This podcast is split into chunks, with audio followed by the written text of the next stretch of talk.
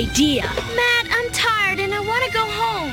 Besides, Halloween Havoc is about to start. Look, you have been picking houses all night long. Now it's my turn.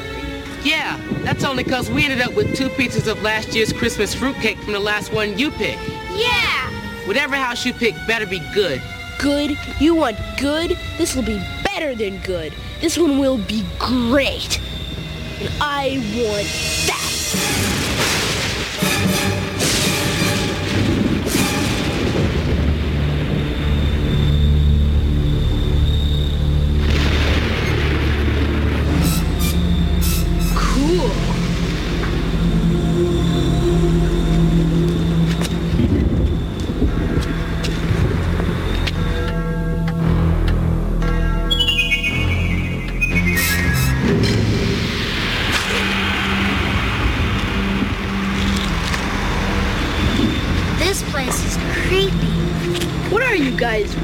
Or something? This place ain't that bad. Well, look at it, Matt. It looks like it's haunted. Let's just go home and watch Halloween Havoc and forget all about this one. We've got plenty of candy already. Wow, wow, who cares about candy? I came here to see something scary. Cool. Uh, I think I hear Mom calling. Sisters, what a pain. Who brought her?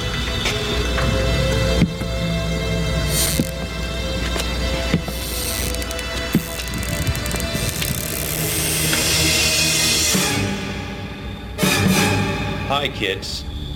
Wow, it's Tony Schiavone. Hey, shouldn't you be at the pay-per-view? Um, I have a helicopter waiting to pick me up in a few minutes. What's that smell, Tony? It's my wife. She's baking cookies. Would you kids like to have some? What kind are they? Only a kind a mother could make. Why don't you come inside and have a bite of her cookies? We have enough treats already. We came here to see something scary. You want to see something scary? I'll show you something scary. Come inside.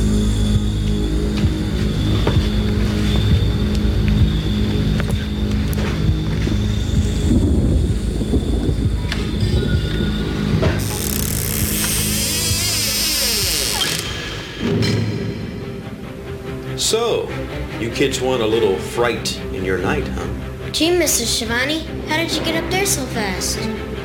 Don't you kids know? All things are possible on All Hallows Eve. Frightening, chilling things like spin the wheel, make the deal. Just one haunting spin will lock Cactus Jack and Vader in combat when it lands on one of its many ghoulish, haunting matches. That's not gonna be scary. If you can't come up with something better than that, we are leaving.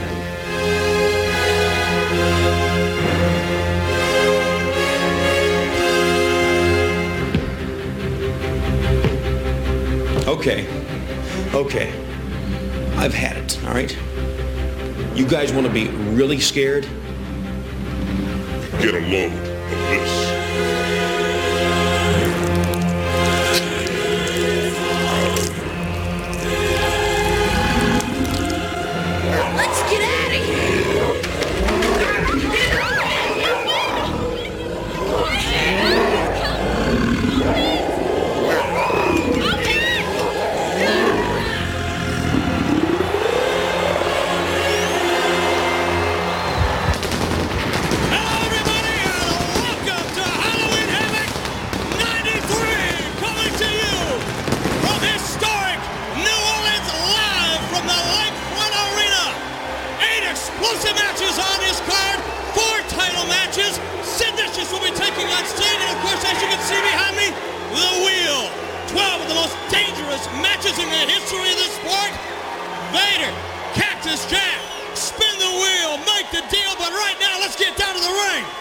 Tony Schiavone and Jesse the Body Ventura.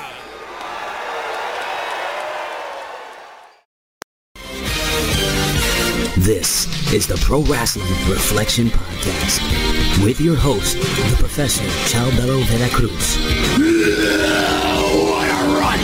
What a run! Mr. Wonderful Tommy Wonder. And I will take the powers of those that have no fear! And the prodigal one, JB. The cream, yeah. The cream of the crop. Now it's time to go back in time in the time machine. The American Dream! Dusty Rhodes! Too sweet! The living legend, Bruno Sammartino. Austin 316 says I just whipped your ass. To be the man, you gotta beat the man. Woo! Look at this. He's I don't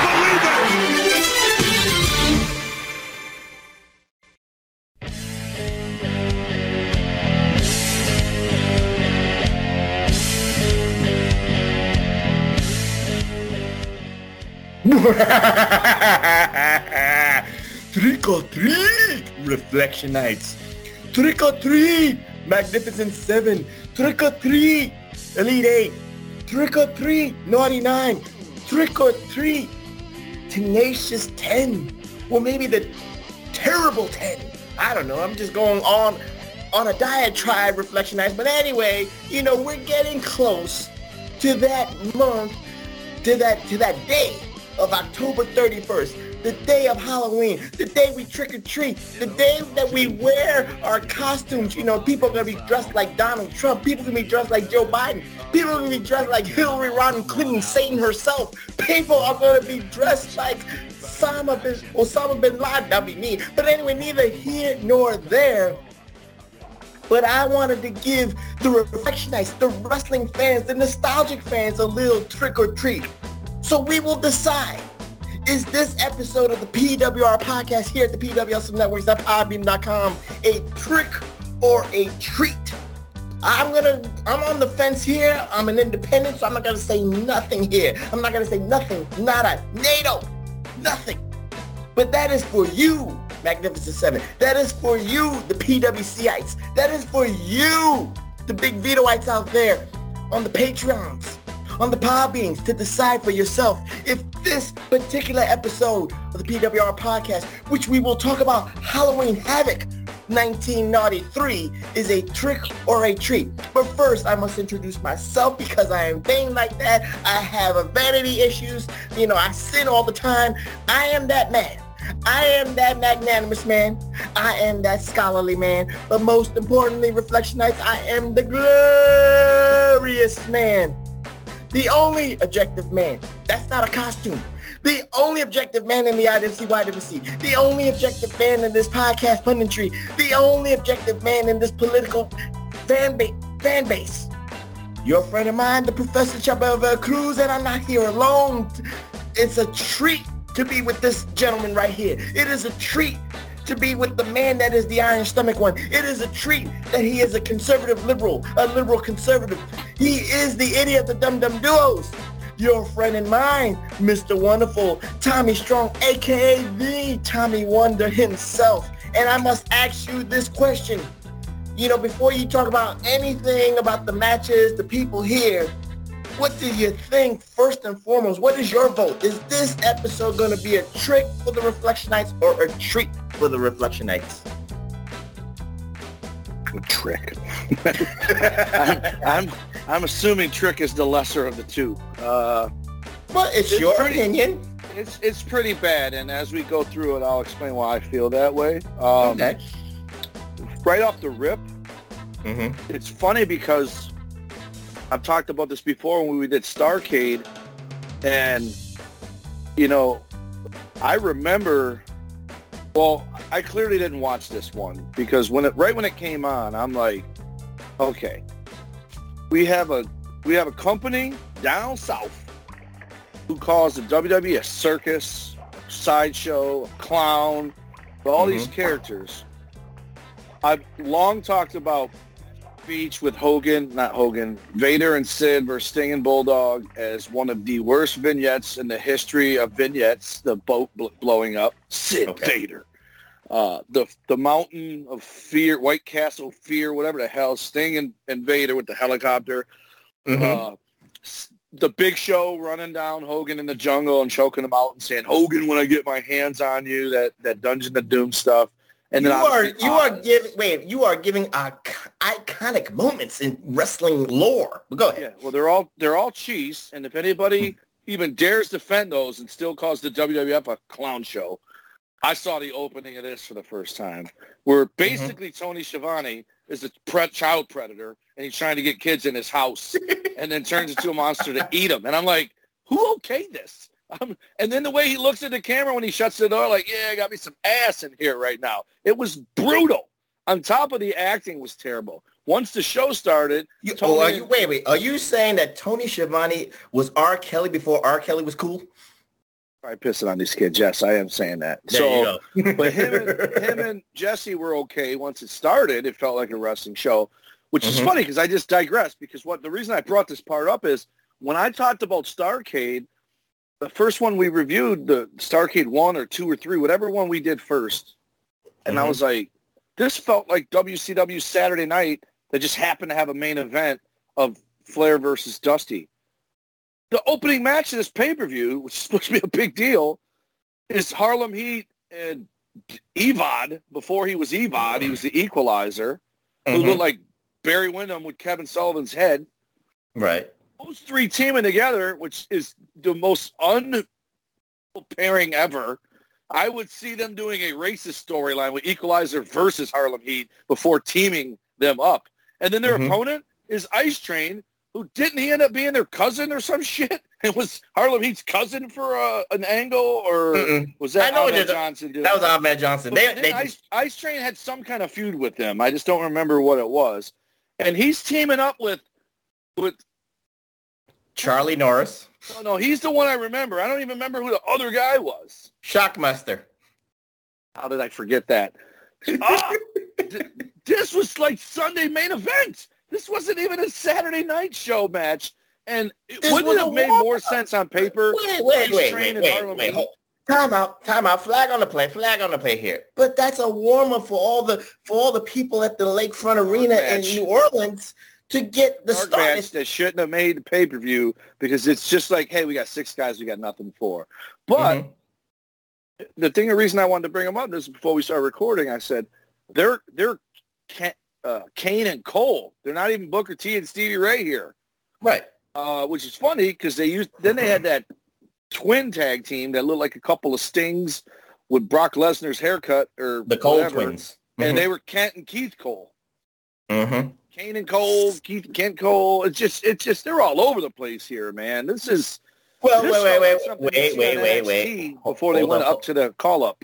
Hold up. As we say here at the PWR podcast, to be fair, To be fair, Ca- Kane and Kole are spelled with a K's, and Kent and Keith Cole were were the C O L E. So I'm just gonna, you know, go ahead on right, your but they. Keith and Kent were with K's though. They weren't. No, their first names are K's, but their last name started with a C.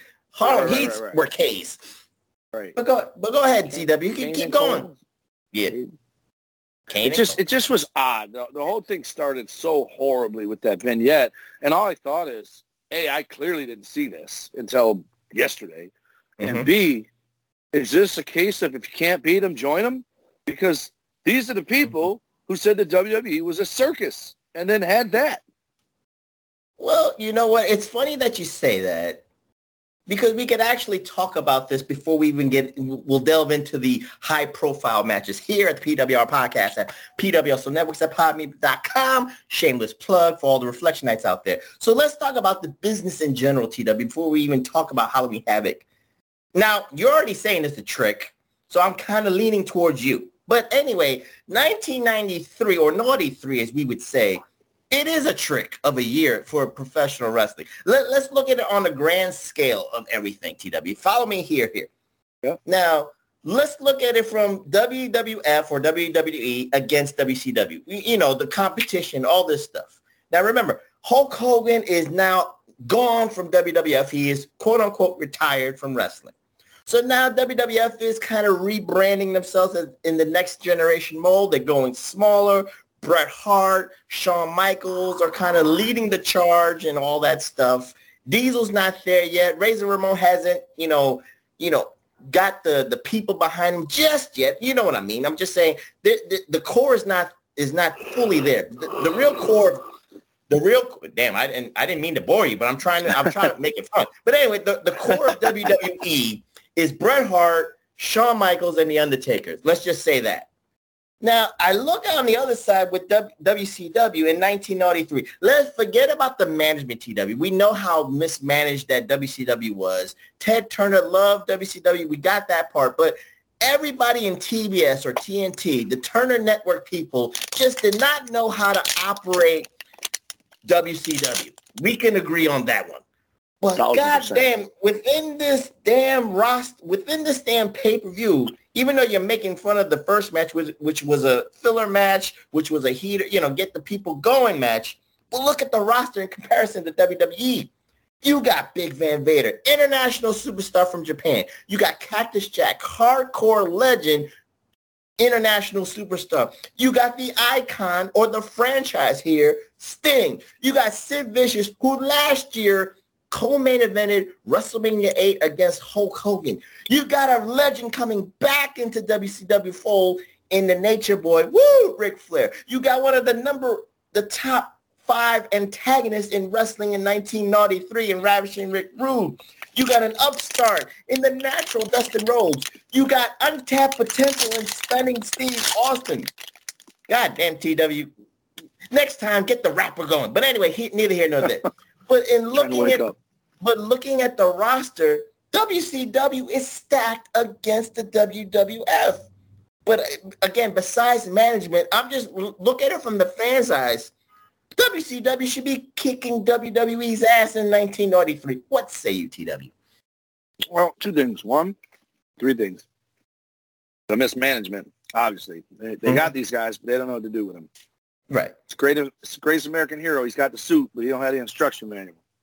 Mm-hmm. Two, some of these guys ain't shit yet.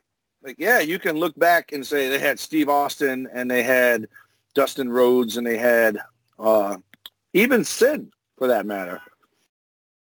Sid was good as Sid Justice, but he was better as Psycho Sid. I think we could agree. Um, Mhm.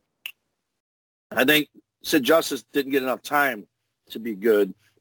By the time they figured out he should be a bad guy, not a good guy, he left. So he comes back as Psycho Sid, main event WrestleMania against Undertaker, Mhm. way better than him main eventing against Hogan, right? So Right.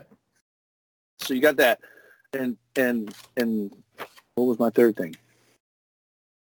He was the on a roll. mismanagement. Those guys Mhm. aren't there yet. And then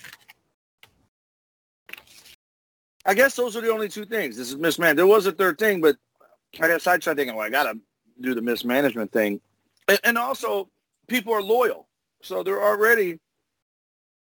So that's what I was going to say. A, some of these guys were, in hindsight, stars, but not at the time. Even Dustin Rhodes, because Dustin's not really shit until he becomes gold dust. Now he's I, I get you. I'm just, I'm just saying, but you got untapped potential in Dusty Rhodes and Steve Austin. You got I think if people Sting as your friend. machine, they would have Mhm. watched it. Right. That's just what I'm see just those saying. guys before they were stars. But but stunning Steve, I love that dude from the second I saw his ass. I was like, Mhm. dude's a star. And literally, I've said it on here before. The very first match I ever won in a wrestling ring, I was become I won, and they crowned me Northern Ontario Wrestling inter, or light heavyweight champion.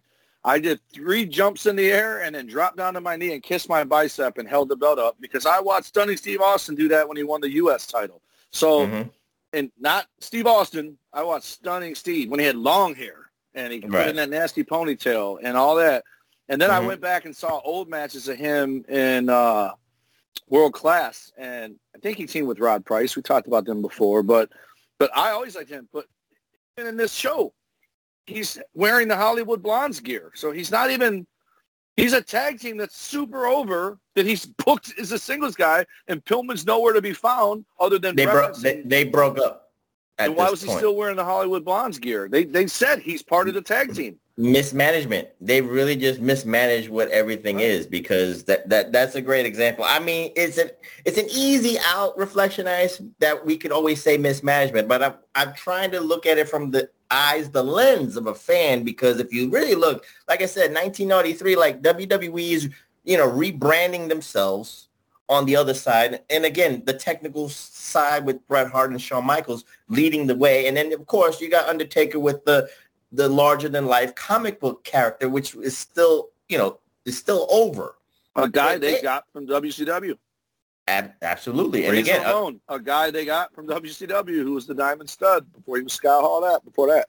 And then Diesel, a guy they got from WCW who's honing, who, who's starting to get into his own over there. That's why I said they they weren't there yet as a core because the core was actually three. But here you have here again you have a stacked roster that, you know, people be like, why didn't WCW, at least in 1993, overtake WWF? At least compete.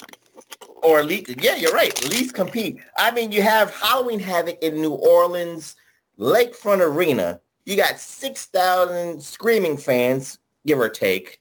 And again, I and I thought of you when I saw this pay-per-view because you kept always talking about that fisheye. That's one thing that WCW no matter what. We we can all I think any fan, any reflectionite, and even you and I, we hate Kevin Dunn for for a lot of reasons. but Kevin Dunn, I'm not giving Kevin Dunn any credit. I'm just saying we hate Kevin Dunn. But I'm just saying WCW, the, the production people in WCW, especially in 92 and on, they really honed on their production values, cost cutting, whatever they did, it worked, TW. I mean, that fisheye Islands, it was 6,000, but it, looked like there was 60,000 there. What's saying yeah. about the, the way the production value, you know, was improving? Because again, in the 80s of the NWA, and then it turned into WCW, it was grungy, it was dark and all dark. this stuff. And then in the 90s when uh, Ted Turner was trying to put a little money into it, you know, he had Kip Allen Frey as an executive vice president. He had Bill Watts as an exec- executive vice president. And then, of course, in 94, he got it right. He hit he hit a home run with Eric Bischoff. So what say you about you know the improvements of WCW behind the scenes? That's funny because watch any NWA thing. It's that they show the audience with nothing there, and then that old ass font comes up that just says NWA, the tired logo or the N. Mm-hmm. It was like a bleep, like a heartbeat or whatever. Which I like that logo by the way. The NWA all forming one letter. Mm-hmm. Um, and it just looked like ABC Wild World of Sports. Apparently, I'm going to talk about that every week on here. Just look, which again gave it an 80s gritty sports feel. But yeah, that fisheye lens, to see that in person, that was Great American Bash 95 when I was in O'Hara Arena. They tore that down last year. O'Hara Arena in, in Dayton, Ohio. Mm-hmm. When I'm in the back, I'm looking at the TV screen. And I'm like, damn, this place is huge. And then I went through the curtain, sat in the audience to to watch matches. And I'm like, what the hell? I'm like, this is like a, a local hockey rink. Like, I could mm-hmm. play in this building. And very impressive with that fisheye lens did. And it was Scott D'Amore that told me what it was. I'm like, Scott, why does it look so huge out here or in here? But when you go out there, he's like, fisheye lens or whatever he said. But, and the production, just like even how the, the Super Brawl, how it came on the screen and all that kind of stuff, mm-hmm. I would say they went from, this is going to age me and you're going to be aged right along with me when you know the reference it went from 8-bit Nintendo, mm-hmm. maybe even Atari, to to uh, Neo Geo graphics. like it just mm-hmm. the Dragon's Lair game versus uh, Dig Dug. So, and, and Neo Geo was supposed to be like 32-bit, and that, that looked kind of ugly. But anyway, I get what the reference you're saying because, you know, it went from 8-bit or it went from 8-bit to 16-bit with Super Nintendo or Sega Genesis. It was just a, it was a vast improvement of the presentation because you know WWF was already doing it in the 80s. That's where I'll give Kevin Dunn and his production people credit. But in the 90s, WCW kind of like, yeah, again, Ted Turner put a little bit of money into the product to make it look professional. I'll bet Chris Jericho wished Kevin Dunn was charged of that bump he took off that cage. Well, that's a that's true because then his arm his arm wouldn't have been fucked up as it was. But anyway, neither here nor there reflection. So you talked about it before we even started this, and I actually because I asked our executive producer Big Ray to actually play the Reflectionites the intro of WCW Halloween Havoc. So I, I think we have to because you actually in your diatribe kind of said it. You know, there was a point in WCW, and this was the Bill Watts era, and this is still kind of Bill Wattish, but we don't know if he was fired by this time. But he was he might have he might have been there in theory, but he was already gone. You know, he was probably just picking up a paycheck no matter what. So he was just he was there, but he wasn't physically there. You know, he's like a he's like a man who's like give he gave his two weeks notice, but he's still there and just trying to like, yeah, I'm just counting down the days. But anyway, ne- neither here nor there. But you said it yourself. I mean, Bill Watts wanted to be wanted WCW to go back into the 80s, so to speak, in the professional wrestling competition mold. But you just said it right here. You, the intro. Tony Schiavone dressed as Dracula. no. Oh yeah, the intro. Yeah, yeah, yeah. Yeah, the- the- in, in the bu- in the building, he's dressed like Jesse Ventura. No, no, I, I, Yeah. we'll get we'll talk about that a little Yeah, bit. But in the intro, he's dressed like Dracula, and then he's getting the little kids in. This is WWE, like you said. This is sports entertainment. This is like you know not taking professional wrestling seriously. I have no problem with that. It was they were trying to be funny, but you know when you're trying to keep up with the Joneses, TW, does it come off a little corny to you, or is you know, uh, or do you give it A for effort? What say you, TW?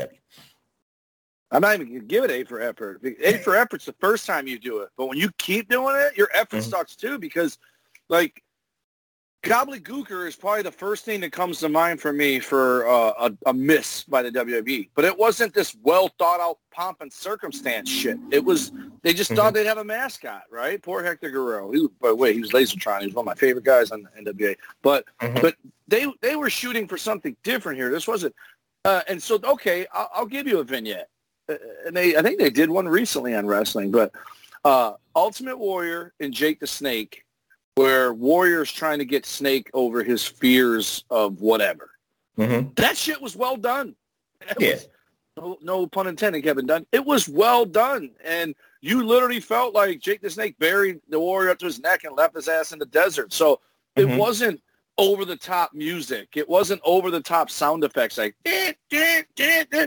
this shit was just next level too far, right? And and I Right. get it. They're just like we're outdoing them, and no, no, you're not outdoing them. You're making them look better because yours is so all over the place. Like I'm dead serious, man. The, the Oz thing before you come out, and then Tom Zenk takes the L, like a job guy already in the ring, and then he did it for someone else. We just did a show not long ago where where Z-Man was the, the other guy's debut who took forever Vader. to come up, Vader, and then he got whooped in two seconds. So all that stuff is like the thing. Like when it came on live, all I thought was, did they just play that shit in the audience? Like, did they play it on the TV and the people there had to watch that? Or do they not know that happened until they got home and rented the Coliseum home video, whatever WCW's version is? But the, the problem is, I will I will say this. One of the worst ones for WWE, but at the same time, what you got out of it. So I guess uh, the ends justify the means. The the Macho Man wedding, where he gets, you know, the snake is in the gift box, but ends up giving you Macho Man back as a wrestler. Like the Warriors, like, yeah, yeah, let him wrestle, let him wrestle, and you got the Ultimate Maniacs out of it, right? So yeah, that was cheesy, that was corny. Um, the Saturday night main event Halloween parties they would have in between matches was cheesy and corny, but it wasn't overproduced. It was just like Mhm. they just threw a camera on and said, "Go be idiots," and they went and bet, "Well, we're idiots," right? This shit and then he turns into the dragon thing at the end, and these kids are running for their life, and the door opens, and I'm expecting Sting or RoboCop to be standing there to save them, and they just go to the arena like, fuck it, them kids are dead. And now here we are. Here's Halloween Havoc. Let's show you Ice Train, Kane Mhm. Kole, Uncle Tucker, Fred, and the Equalizer, and oh, you didn't even let me talk about that damn Charlie Norris. What? How's that guy even signed? Let alone on camera on a pay per view in an opening match. Is that In- is that dude? Does he have in- pictures of somebody? Because Indie- I don't even remember. Indie sensation Charlie Norris. You know, he he was taking advantage. He had the nicest headdress. He was Mhm. terrible. He was built like a man on hospice. He was he was he was terrible. All he was He was a caricature of But- every Native American wrestler ever. Well, he's a Greek guy playing a role. So what's the problem? I mean, you know, playing the Native American. Horrible. I, I'm like, how do I not know who this guy is? Uh, Okay, so I get long. what I, I get what you're saying. Again, with your diatribe, you know, this was overproduced with Tony Schiavone as the Dracula. White Castle of Fear was over. Why? That's wouldn't it be better if Bobby Heenan's the one trying to eat kids, not Tony, Mister Goody Two Shoes, Schiavone? He wasn't there yet. He didn't get there till no, he didn't get there till November. Well, then Jesse. Uh, again, you know what? It, I get what they did at the end. He pulls his mask off. It really isn't Tony. So the get the, the the whole gist is, hey, you thought it was Tony. That's why you came in. Except for Tony was fucking creepy before he got him to come in the house.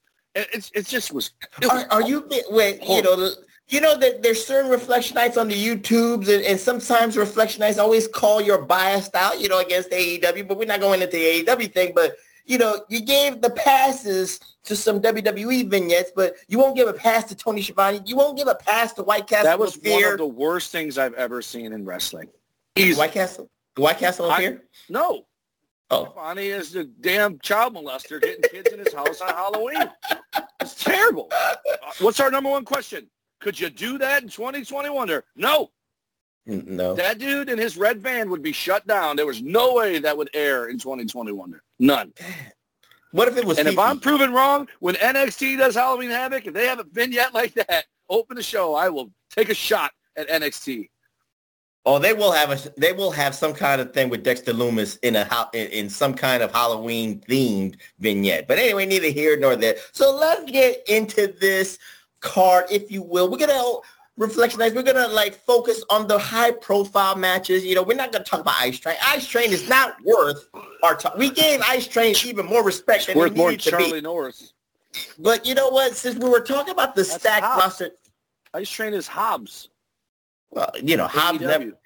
He's the Dick Clark of wrestling because Hobbs just morphed himself into Hobbs. But anyway, let's focus on one of the matches, and we call it the untapped potential match here. We got the natural Dustin Rhodes, and we got stunning Steve Austin. This was for the WCW United States Heavyweight Championship TW. This went on for about 15 minutes, so you know I know that you kind of fell asleep here and there, so I get that part here. Let's look at it from the standpoint you said. Dustin Rhodes i- is being shot to the moon by his father, the American Dream, Dusty Rhodes. So I just want to focus on that for just a, a, a second because Dusty Rhodes debuts in WCW in 91 and really once he got into WCW after his role in WWF and all that stuff, you know, fi- fighting Ted DiBiase to a 10-minute draw, you know, he got his name, you know, noticed. He got his name noticed because of that situation. So now he goes into WCW to hone his craft and develop some street cred, if you will. But he didn't develop street cred. It was nepotism, in my opinion. Of, of course, because when you got the American Dream, Dusty Rhodes on your side, you know, he's being, I don't want to say being gifted the tag team titles, gifted the, the television title, or gifted the, the U.S. title, but from 91 to here, 93, multiple time champion in every which way, tag team, U.S.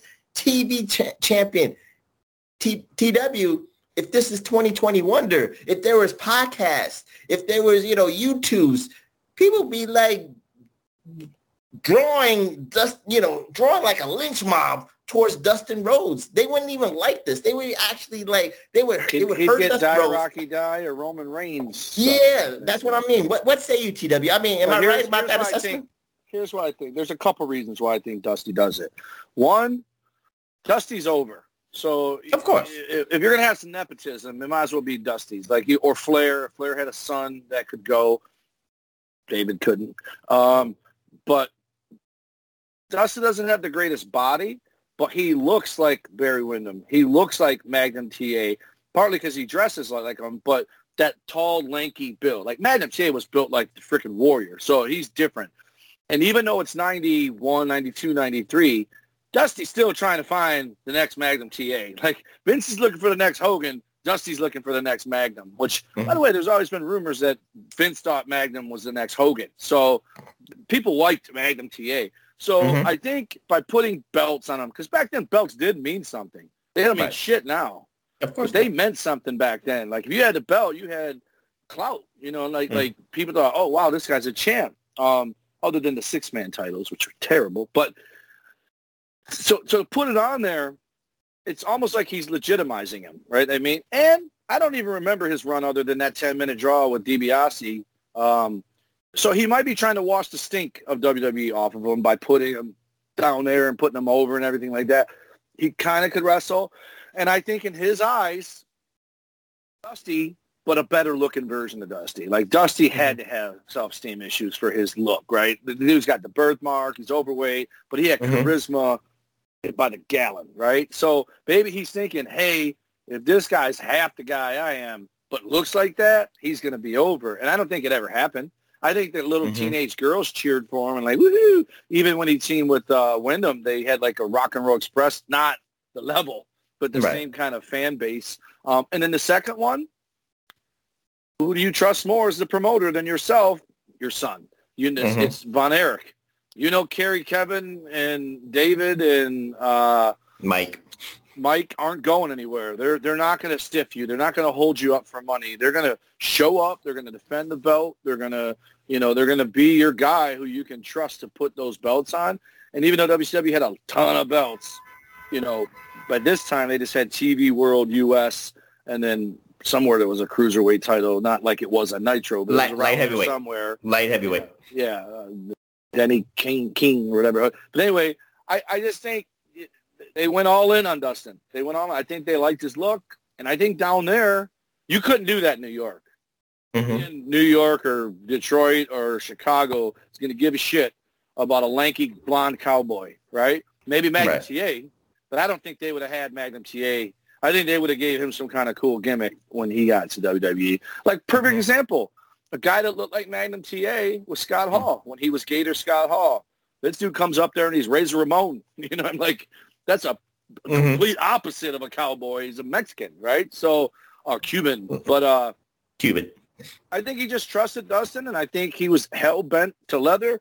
That's a Judas Priest reference. Hell bent for leather to prove that his son was going to be a star, and and he did get proven right. But Mhm. as Gold Dust, if you had him in AEW, is just he's a nothing burger to me. There, I don't even. I, he's Dustin, but he paints his face like Gold Dust. Like, pick one, buddy. I see you're half painted and all that, Darby Allin Jr., but just pick one. Be Dustin. Be Blue Dust. Whatever you want to be. He, Um, no, he picked it. He picked his name. It's Natural Dust. That's it. No, I'm just joking. It's not. Oh. To me, it's Natural Dust. He's just he's never on TV, but when I do see him, he's taking a shot at WWE, which is weird because they let him out early so he could go be with his brother. Like he's another one of those guys who shouldn't have sour grapes. Um, and so, but Maybe, maybe here- that's for TV. That's for TV Oh, I- purposes. that's for social absolutely. media I, purposes. I'll bet you the second he gets off camera, he calls Triple H. I'm sorry, man. You know I got to do it for business, right? I got to do it. Uh, but uh, yeah, and, and the match is okay. There's one little spot that's pretty awesome. Um, Mhm. Justin. Well, wait, before, is- wait, wait, wait, wait, wait. Before Uh-huh. we get to the spot, let's talk about his opponent, the challenger Oh. here, represented by Colonel Robert Par- Colonel Robert Parker, is stunning Steve Austin. Now, here, this is the dichotomy, TW. So I'm going to explain it a little bit. Yes, he is still part of the Hollywood Blondes in some way, shape, or form, but because of Robert Parker, they're trying to. He's the wedge in Jesse Ventura's favorite tag team, and he's trying to promise them that he's going to take them to the moon and all that stuff, like Cameron Grimes. He's taking them to titles. He's taking them Like to, to to million dollar contracts and all that stuff. So this is proof positive that Steve Austin is getting a shot at the United States Heavyweight Champion. And of course, a year before that, he was with the Dangerous Alliance, the uh, television champion. And, and again, you liked him with the long blonde hair. He shortened his, he shortens his hair here, TW. So he's not stone cold yet. He's not the extreme superstar. He's trying to find himself, TW. I, I would say in 1993. What say you, TW? And then we'll talk about the spots. That's Dexter Lumis, yes. Hey, I, I, he's awesome, but he's he's still wearing the Hollywood. I, I didn't understand why he was going. Then I'm trying to think, is this where he won the U.S. title? I'm like, no, because he had long hair when he won it. So I don't even think they mentioned that he's a former U.S. champion in this match. They just keep talking about he's a Hollywood blonde, former tag team champion, whatever, and, and all that. But I got to talk about this damn spot. It was awesome. Go ahead, now. Go ahead. The Go ahead. golden rule in wrestling when you get trained is you don't get up off your ass. You turn to your knees and you stand up for two mm-hmm. reasons. One, it's easier on your body. And two, in a wrestling match, if you were getting up from your ass in a street fight, you would be put right back down on your ass because it's such an awkward way to stand up. And he's trying to pull Dustin up, and it just looks like a botch. Like the whole time I'm like, oh, come on, Steve, that's a, that's a bad look. What are you doing? What are you doing? But then Dustin slingshots him from that. So I'm like, oh, okay, it was intentional. But lands on his back. Austin uses the momentum to go up the rope and then drop an elbow on Dustin on the ground. And like even even uh, uh, Jesse was like, that was a beautiful move. Like he was probably like, wow, like like Mhm. You never saw it coming, and it was a terrible camera angle. And I wish they would have showed another angle of it so you could see the form because it looked like he almost did the headstand. Who, who does it in modern wrestling where they, they, they get thrown to the corner and they do the headstand and then they come back off of it and do, or or even like uh, the handspring elbow from Tajiri where they hit the rope and they're upside down and then they get, but he went to the turnbuckle and went up like that and then came back down with an elbow drop and it was just a thing of beauty and uh, other than that, it was a snore fest of a match. It was like you're thinking on paper this is going to be great. It's going to be Steamboat Savage like, but it was it was really clunky. Uh, and then Even the even the fin even the finish was clunky the finish because was horrible because they never even explain it. Yeah. I mean, to me, Austin won the, the, the match. He won the title, but and because Dustin didn't kick out, his shoulders were on the mat, and then the referee kind of botched it. I don't know if, if the referee didn't tell Dustin to kick out or whatever, and then Steve Austin is, t- is looking for the belt. Like he didn't know where the belt was. And- Right. And the funny thing that got to me was then once Dustin, and you know, side note here, Reflectionites, you know, I know a lot of people because in 2021 Wonder uh, TW, I, I just want to say this. Multiple times in this pay-per-view, a lot of people won with the roll-up. I I know a lot of people. It's very I know a lot of people. People in 2021 to TW, they go on the social media and you know when, especially when Raw's on or SmackDown's on, they hate the roll-up win. But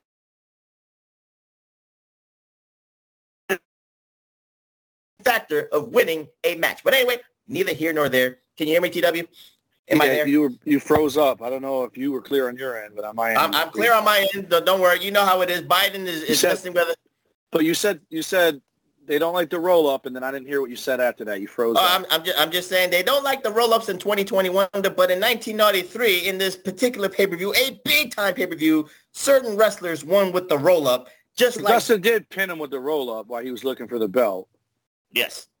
But the referee never And then- why he just said your foot was on the rope, and then Jesse kept saying, "Why'd you count three then? Why'd you count three?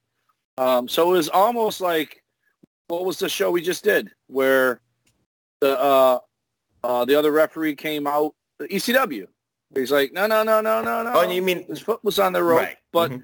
but the his, the own referee did it. The same guy that damn counted it was like, no, changed my mind. Foot was on the rope. It was just terrible. I did not see the foot on the rope for Dustin. I'm going to tell you, I'm going to go deep inside baseball. Do you know why that spot happened? Even though they did not do it right? Why did they do it? Because later on in the night, there's a second referee for the main event, one of the main events. Mm-hmm. And they're basically showing the chaos of needing a second referee suddenly in this Mhm. match, except Right. for that referee catches it. What would have been better, save the surprise for when we talk about the match, is if that other referee would have came out and said, no, no, no, no, no, his foot was on the rope. You got to restart this, which would have gave him credibility for when he was doing the other match. But that's armchair booking. Yeah, that is armchair booking, but also to remind Reflectionites, and I get where you're saying that was so that was the beauty of the 80s in NWA. When a referee missed a spot, senior referee Tommy Young would come out from the locker room and actually overturn a bad call, a bad judgment call by a referee. And you know, the and the fans go home happy. So this was not a fans go home happy. This just made no goddamn sense. And then the funny thing was Steve Austin finally found the belt. He knew where it was because he needed the belt to do his spot to hit Dustin Rhodes on top of his his, his noggin and then continued this feud. But anyway, the bot I call it a botch ending. What say you, TW? It was a botch ending. It was drizzling shits, wasn't it? they didn't botch it because they did it, but they didn't explain it right. It it just, it's just, it's. Mhm. We need Robert Stack to do an unsolved mysteries episode on this. Say, hey, what happened here? I, I totally get you and I totally understand. So, you know, I guess I call it a botch. You call it the drizzling It shit. is a so, botch. It is. They, the, it was a. Botch You know what? No, no. by we'll- the boys. It was a botch by production. okay, I, I, I was gonna. Dustin did what they were supposed to do. That's what I mean by it wasn't a botch. Gotcha. They didn't. They didn't AEW it. They didn't Mhm. triple power bomb a guy it. They just they did their move, and the referee just ah shit. I counted three, and I will tell you this: it, there's a rule. Mhm. Indies, I'm sure it applies to WWE and and WW, WCW at the time. If you're supposed to kick out and you don't, the referee is told to count the three count.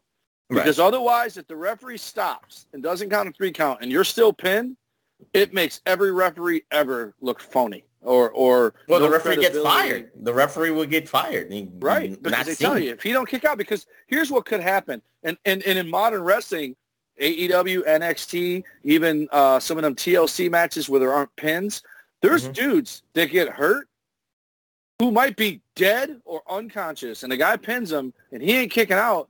That's Mhm. not a bad thing, even if it means we got a new champion when we shouldn't have a new champion. But there's a Hart reason. Austin. Owen Right. Hart should have pinned Austin, but he couldn't because of the kiss my ass stipulation, right? But you Mhm. easily get out of that by saying he got injured, so he couldn't kiss your ass. And then when he comes back, Owen could make him double or nothing. You kiss my ass twice, and then Austin could win that way. But Mhm. in hindsight, you, you they they were like, shit, we can't have Austin Can't do kissing my ass. I gotta, he's got to beat me. But in hindsight, Mhm. Owen should have pinned Austin. Absolutely, I agree hundred percent. So I will com- I'll combine the two. We'll call it the drizzling botch for this match between Dustin Rhodes and stunning Steve Austin. Now let's get into another. I guess we'll get into the high profile matches here. TW, we got. I guess they called this the battle of the franchises, which made no sense, but I understood why. it was Sting versus, well, you like him as Sid Justice or you like him as Psycho Sid, but everybody loves him as Sid Vicious TW. Again, represented by Colonel Rob Parker. He, he had a busy night here. But the battle of the franchises, again, when you look at it from this standpoint, Sting doesn't have a title. But again, the title of being the franchise of WCW, you know, that that's a big title. That's a big deal, you know, especially this is Sting at a young age because again, 1988, he was, you know, he took Ric Flair to the draw and Clash of Champions won. Five years later, 1993, he's the number one man in WCW with or without a belt. That's hands down. That's not debatable. This He's is the guy own- that never left. Right, the guy that never left, the guy that's versus loyal. the guy who just came back. that too. That, we can- who who is he's a heel, but no one no one loves to hate him. I mean, they love to hate him, but they just love him to death. That's the problem. He has it, man. The dude Mhm. has charisma. I don't. I can't explain it, but Sid has it in spades, man. He just there's something about the guy that just he's you just gravitate him. He's got that Hogan charisma without the Hogan mouth. Because if that dude could have put it together and talked better, Mhm. shit, he wouldn't here- have been in Star. He wouldn't have been at Halloween Havoc. He would have been at another WrestleMania for ten more years. He would have been the undefeated streak. Now, now the funny thing, TW, is they could have went to a lot of parallels here, but they wanted to keep this straight as the battle of the franchise, or maybe Sid Vicious is calling Sting out and wants to take the franchise title tag away from him, and he wants to be the guy. But Halloween 1990, TW, they fought each other for the WCW Heavyweight Championship. So you could build off of that, but they didn't. So you have mentioned a, it. you kind of have a they mentioned it in passing. They said, and I, I mean, think but it was in you- the same venue. No, no, that was in Chicago in 90. you know what they did say in Chicago? They said it was the same pay per view, Yeah. but in Chicago. Mhm. Um, Yeah. they did. No, Mention no, no. it. But you know, you know, no. Mentioning it is one thing, but building the, the match from that is a different thing. And of course, you had the uh, the, is that the one where Windham came out as Sting? Yeah, that was 1990. didn't mention that. I was waiting for that. Yeah, so they Windham must have been. He must have been the Widowmaker at that point up in WCW or WWE. No, I mean he was there in, in 1993, even in WCW. He, you know, but I don't I don't want to get into the He was there. Yeah, he was there. Oh wow. It's funny. That's why I'm just saying they didn't really build on this match that had a lot of, th- and of course, your greatest uh, vignette of all time with Sting, Bulldog, Sid Vicious and Vader on the beach, and they blow up the boat and all this stuff. You know, you build on this rivalry, you build on this heat that they have between each other. TW. I thought this is a, to me, I'm going to look at it from 2020 Wonder Eyes, TW, and I'm trying to be nice here, but I think this is a filler match. These two did not need to be on the card here. There's you really just trying to throw something at it, you know, throw something on the wall and see if it sticks. In my humble opinion, this could have been a better match, like you said, mismanagement. What's the ETW? I'll tell you what I think they did. They knew if they kept harping on the world title, they're gonna remind the people that this ain't a world title match. There's 2 Mhm. more world title matches to come because they got Absolute. two world titles, and neither one of these guys are in it. So if you talk about that too much, it makes it look like neither one of them matter anymore. They were trying to put the emphasis on whoever wins this match will be the face of WCW, the franchise. So they were trying to make that more important. Not necessarily more important than a world title, but the focus on this match. Like Sting takes pride in being the franchise and the face of WCW. And yes, it would have been a name alone that Sid called himself the franchise or whatever. Um, It's a weird thing to fight over, right? Like that's like, come on, dude. People aren't going to just stop. Oh, Sting lost. We got to we got to cheer for Sid now. Uh, you know, people aren't that damn stupid in the South. You know, but uh, but Well, that's what I sometimes they are. Sometimes they are. I'm They- just saying. They felt probably like they had to mention that they fought for the world title before, but that's it. Because if you keep harping on it, it's like, oh yeah, these guys aren't world title contenders anymore, and we got four of those tonight. We got 4 guys fighting for world titles, but uh, it's just I just think they were just trying to put the emphasis on their personal feud, not at prestige. Well, being a franchise is prestige. No, no, I mean the world title would be Oh, like, okay. the, the highest up the food. No, chain. no, I- I don't get even- I'm- no, you no. don't even have to have a like. Yeah, but he wants to take that from Sting. That's the personal Mm-hmm. part of it. Whereas world champion, yeah, I don't want you to be world champion because I want to be the world champion. It's different. You know what I mean? He doesn't necessarily want to be the franchise. He just wants to say, Sting, you're not the franchise anymore because I beat you.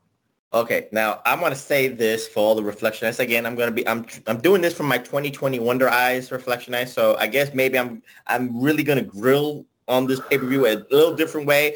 But again, we we get the logistics, TW, and we get why this match has to happen. I to me, I thought they could have made it better. They could have built it better, but that's neither here nor there.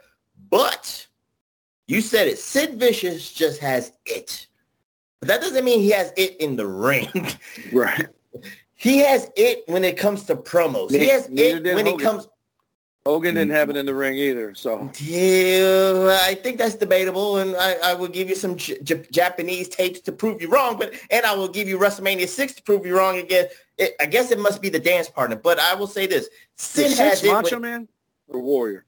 Warrior. Come on. Yes, it's a good match. It ain't no damn clinic. I ain't saying it's a clinic, but I say that it's a- match. I'll give you Halloween Havoc with Hogan and Warrior. Wait, wait puke I'm, in your mouth. I, I'm talking. I'm just, but I'm trying to be fair here. To be fair, I know. Sid Vicious comes out of the, the curtain. Everybody, all eyes are on Sid Vicious. But once that bell rings, you know, sometimes you know where Sid's uh, attributes, his positive positive attributes. You know, when it's a tag team, he's good. Being in that ring, and for the little maybe like 30 minutes that he's gonna be there, he's a killer. But you can add, you're gonna ask him to go 10 minutes, 15 minutes, 20 minutes. Sid Vicious's weaknesses really come out. Agree, disagree, I have a different Abs- absolutely. And uh, you put Hogan in there for 15 minutes, so the Warrior in there for 15 minutes.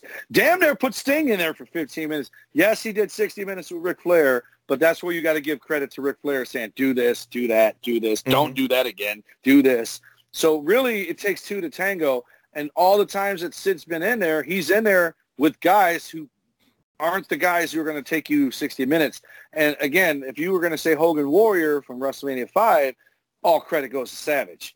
Uh, I've always said How you give Savage credit in a match that he's not in, in it in it for WrestleMania six? five Hogan No, versus six. Warrior. I mean, Hogan WrestleMania five is Hogan Savage. Right. Yeah, I'm saying if you're if that was the match you were referencing as Oh. a good match, S- Savage gets all the credit, right? I'll give you that. Um, But he's meticulous. Hogan's four minute matches where he punched you, clotheslined you, threw you in the corner and clotheslined you, clotheslined you one more time and then hit you with the boot to the face and the leg. Someone told him to do those moves and he did them well, right? Mm-hmm. Okay. But you start going in the business for yourself and doing other stuff, uh-uh, it's not working. And then, uh, you know, basically the same thing for Sid. No one ever did that for Sid. By the time Sid comes around, guys aren't saying stick on these five moves. They're just going there, go out there and do roll-ups. But, you Mhm. know, look what happened to Sid. One of the most iconic moments in Nitro history is that ankle where that dude Mhm. falls over like a tree because Sid's probably hearing all this shit on the internet like, damn it, you can't go. He's like, oh, yeah, watch this. I'm going to do a double axe handle, bitch. ah, I'm not ever doing that again. So, but Well, he used if- to, if he used to Hogan- he used to tell guys go Mhm. when he did the Right. choke slam. That's so, Right. If Hogan got his four moves of doom, then Sid has the three moves of doom, a clothesline, a choke slam, and a power bomb because that's all he really offered in this match. Sting wins this match, TW, but it really and with a roll up reflection. That is I a just- good finish, though. That's a no, good no, finish. No, no, no, no. I'm, I'm, I'm, I'm not. I'm not, Not the roll up. Yeah. What set up the roll up? Right. What set up the roll? Up? I'm just, I'm just, I'm just reminding Reflectionites because when you're mad about the roll ups in WWE, I just wanted to know this is cyclical. Again, that word. It's, it's. This is 1993, and you know, 28 years later, we still are doing the same damn things. Roll ups work. That's all I'm going to say. But anyway, neither here nor there. But in this match, the funny thing is, is the is Colonel Robert Parker is really trying to interject himself here, TW, and it costs Sid Vicious, I guess, that title as being the franchise, as being the icon of WCW, and that's where the roll up really works here. But you know, the funny thing is Here's that what I don't. You got to explain something to me. go ahead. In the replay, even it looks like because in case people didn't watch it, Sting is pinning Sid, and Colonel Robert Parker's holding Sid's leg like he thinks it stings. Mm-hmm. but Sid still kicked out. And then looked at Robert Parker like, hey, man, that's my leg. And he goes, oh, because he's still holding it. And that's Mhm. how Sting got the roll-up was them two. And then they teased the breakup, probably to see if the crowd would cheer Sid. And they did. And they didn't do the damn breakup. But Mm-hmm. why did he kick out? That would have been fine for him to just lose that way. Like your own manager cost you his interference backfired because he thought he was holding Sting's leg and held yours. It almost makes it look like when Warrior lo- loses to Rude the exact same way, but Bobby Heenan's holding Mhm. Warrior's leg. It makes every other person that got pinned that way look bad. Not that, that people even cared or thought about that, but Sid kicking out of it made no damn sense. He should have just got pinned that way, if you ask me. I'm I'll I'll look at it as a fan, not as a man in the business, or maybe a little bit of both. What, think about it this way, TW. Maybe I'm gonna go with the the Hulk Hogan doesn't work for me, brother, kind of angle. Maybe he didn't want to do it that way. Maybe he thought in a different light, he it could have been a better roll up or a better finish in his eyes, and just he did what he had to do, but he made it he made it plain as day to WCW management, maybe to Dusty Rhodes, Bill Watts, Eric Bischoff, whoever's the powers that be behind the scenes. I ain't doing it the way you want me to do. it. I'm going to do it my own way. And if it looks stupid to people watching it, so what? Because the funny thing about this, he's not here. He's not in WCW for another month or more. Then he's gone. He's gone. Oh, okay. I- That's he- where he was at ECW? No, no, no. He just he's gone. I think he, you know he does. He just he, he left a little bit and then went back to WWE as Psycho Sid. So that Right. that's the, that's the thing. So TW, do you think that assessment is more I, of the I way? think if I'm Sid, I'd rather lose because one guy's pinning my shoulders and the other guy's holding my legs before I got rolled up. mm-hmm. I get the roll up. The roll up Right. is is a thing of like uh, a gotcha. You know what I mean? But the Mm-hmm. gotcha is more embarrassing than being pinned because your manager's holding your leg down. Then it looks completely like it's not your fault. When you get rolled up, it's because you took your eye off the prize and now you just got rolled up and you lost. So I don't think he chose the roll up over the pin with Parker holding his leg, unless you said he's like, yeah, fuck this, watch this, I'm gonna do it this way instead. Like, but Mhm. it made him look bad in my eyes. You know, Yeah, it made him- again. It's bad for business. The, Yeah. the way he went, maybe he went into business for himself to do a finish that he it just didn't make sense to a lot of people. But Sting did what he had to do. He did what he was told to do. Again, Mr. Right. Loyalty, Mr. WCW. So he The franchise. He turned, right. He made lemons. He made lemonade out of lemons on this situation, and it worked. And again, like I said, you know, for reflection reflectionites that didn't know that he would leave WCW in November of 93 after an angle with Big Van Vader, but we don't have to go into that TW. Again, it's contracts, it's politics, mismanagement again with WCW and the hierarchy. So, you know, again, we prove again, beyond a shadow of a doubt, we got some A players, we got some all-star players here. They just don't There's know what to another match on this card. What? We we blew by. It's not one of the big ones, but just that the idea in 1987 that these two guys would wrestle each other would have been like fucking nut in your pants type shit to a kid in WWE world. Is Steamboat versus Mr. Wonderful on the undercard, and then there's Mhm. Bulldog versus Regal for the TV title on the undercard. Um, so there's there's tons of guys that we didn't even talk about who's on this roster. And Mhm. the reason I bring up Steamboat and, and Wonderful is, is I'm watching it. I'm going, who's winning this? And all my money would have been on Orndorff losing clean, and I would have Mhm. lost it because Orndorff won by count out because Right. Jody Hamilton, the mass assassin, put the Mhm. loaded thing in his hat and headbutted Steamboat, and Steamboat did the white meat white meat baby face thing to do, where he tried to get in that ring and he just just came short of it instead of just laying dead on the floor. He gave the, The- fans the- reason to cheer Right. for him, but but he offered the finish- drama. He offered the drama, as you would say. this this finish, and again, this is why, and the reason I'm bringing all these up is this is why I'm calling it a trick. The Austin finish is confusing. The damn finish, this Sid and Sting's finish is basically the same as Austin and Rhodes, other than Sid didn't pin him first. But it's the Mhm. exact same finish. Distracted, rolled up. Uh, Steamboat getting counted out instead of just getting pinned, and he took the pile driver and kicked Mhm. out. So that's how you. I was going to tell you earlier. That's how you know it's not a Bill Watts pay per view because the pile driver wasn't illegal, and there was Mhm. no disqualification for throwing the guy over the top rope. That opening Right. match was terrible. Um, and and then there's two more matches coming where there's another stupid finish coming up. Well, And then the last one is just the most confusing of all to me. You're just gonna have to walk me through it because I, I, I will. I will do. at the I will do bell. my. I will do my best. But we getting into the co-main events here. This one is for the WCW International Heavyweight Championship. And why is it called that? Reflectionites is because the relationship, the working partnership between NWA and WCW fizzled in September of 1993. So they had to rebrand Ric Flair's big gold belt into the WCW International Heavyweight Championship to give it credence, to give it prestige and all that stuff. But everybody knows Ric Flair's big gold belt is the NWA belt, is the WCW belt no matter what. It's not international. It's not universal. It's not uh, galactic. It is the WCW Heavyweight Championship. So Ric Flair is trying to regain that title against ravishing Rick Rude. And you know, TW, the, the funny thing where this all started, and, and it's so simplistic that, you know, we love it. You know, sometimes AEW just throws matches, you know, on the wall and see if it sticks because, you know, you got hardcore fans that just wants to see the matches. They really don't want to see a build. They really don't want to see a storyline. But this match and this rematch for the WCW International Heavyweight Championship started from a talk show. Flair for the Gold, you know, where Rick Rude wanted to get the digits from Ric Flair's personal valet or personal uh, waitress or whatever it was, or personal maid, Fifi. So Current wife. Fifi and current wife in 2020 Wonder, who probably who uh, who got her uh, box, you know, licked on the plane, and that was a meme for about weeks. But anyway, neither here nor there. That But wasn't really him. You know that. no, I know, I, I know it wasn't him, but uh, that was a funny thing, and I, I was running along with that shit. But, but TW, it, it's so simplistic that you start off with a talk show. Rick Rude is the man he is. He's a player. He goes after women across the country. He spots Fifi. He eyes Fifi. He wants to get with Fifi. And Ric Flair is playing the, the gentleman, the man who's going to defend Fifi's honor.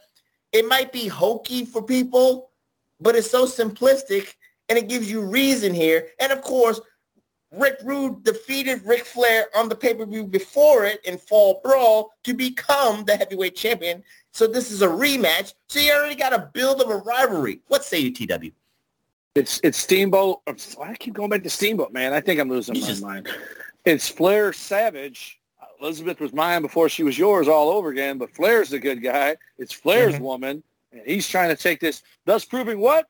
IWC, this WC, everything you ever see on wrestling, you will see again, and you will have Mhm. seen before because it's silica. Everything comes back, and this angle just, and it's a year after Flair and Savage did it the opposite way with with Right. Flair is the the Rick Rude of the of the match. The They antagonist. traded and they traded world title wins amongst each other. So it's now they just did it in another company with a different opponent, and Flair became the babyface. Which, by the way, watching this match, Flair as a babyface does not work. It, does in WWE when he comes back for that last run, where you Mhm. sympathize for him.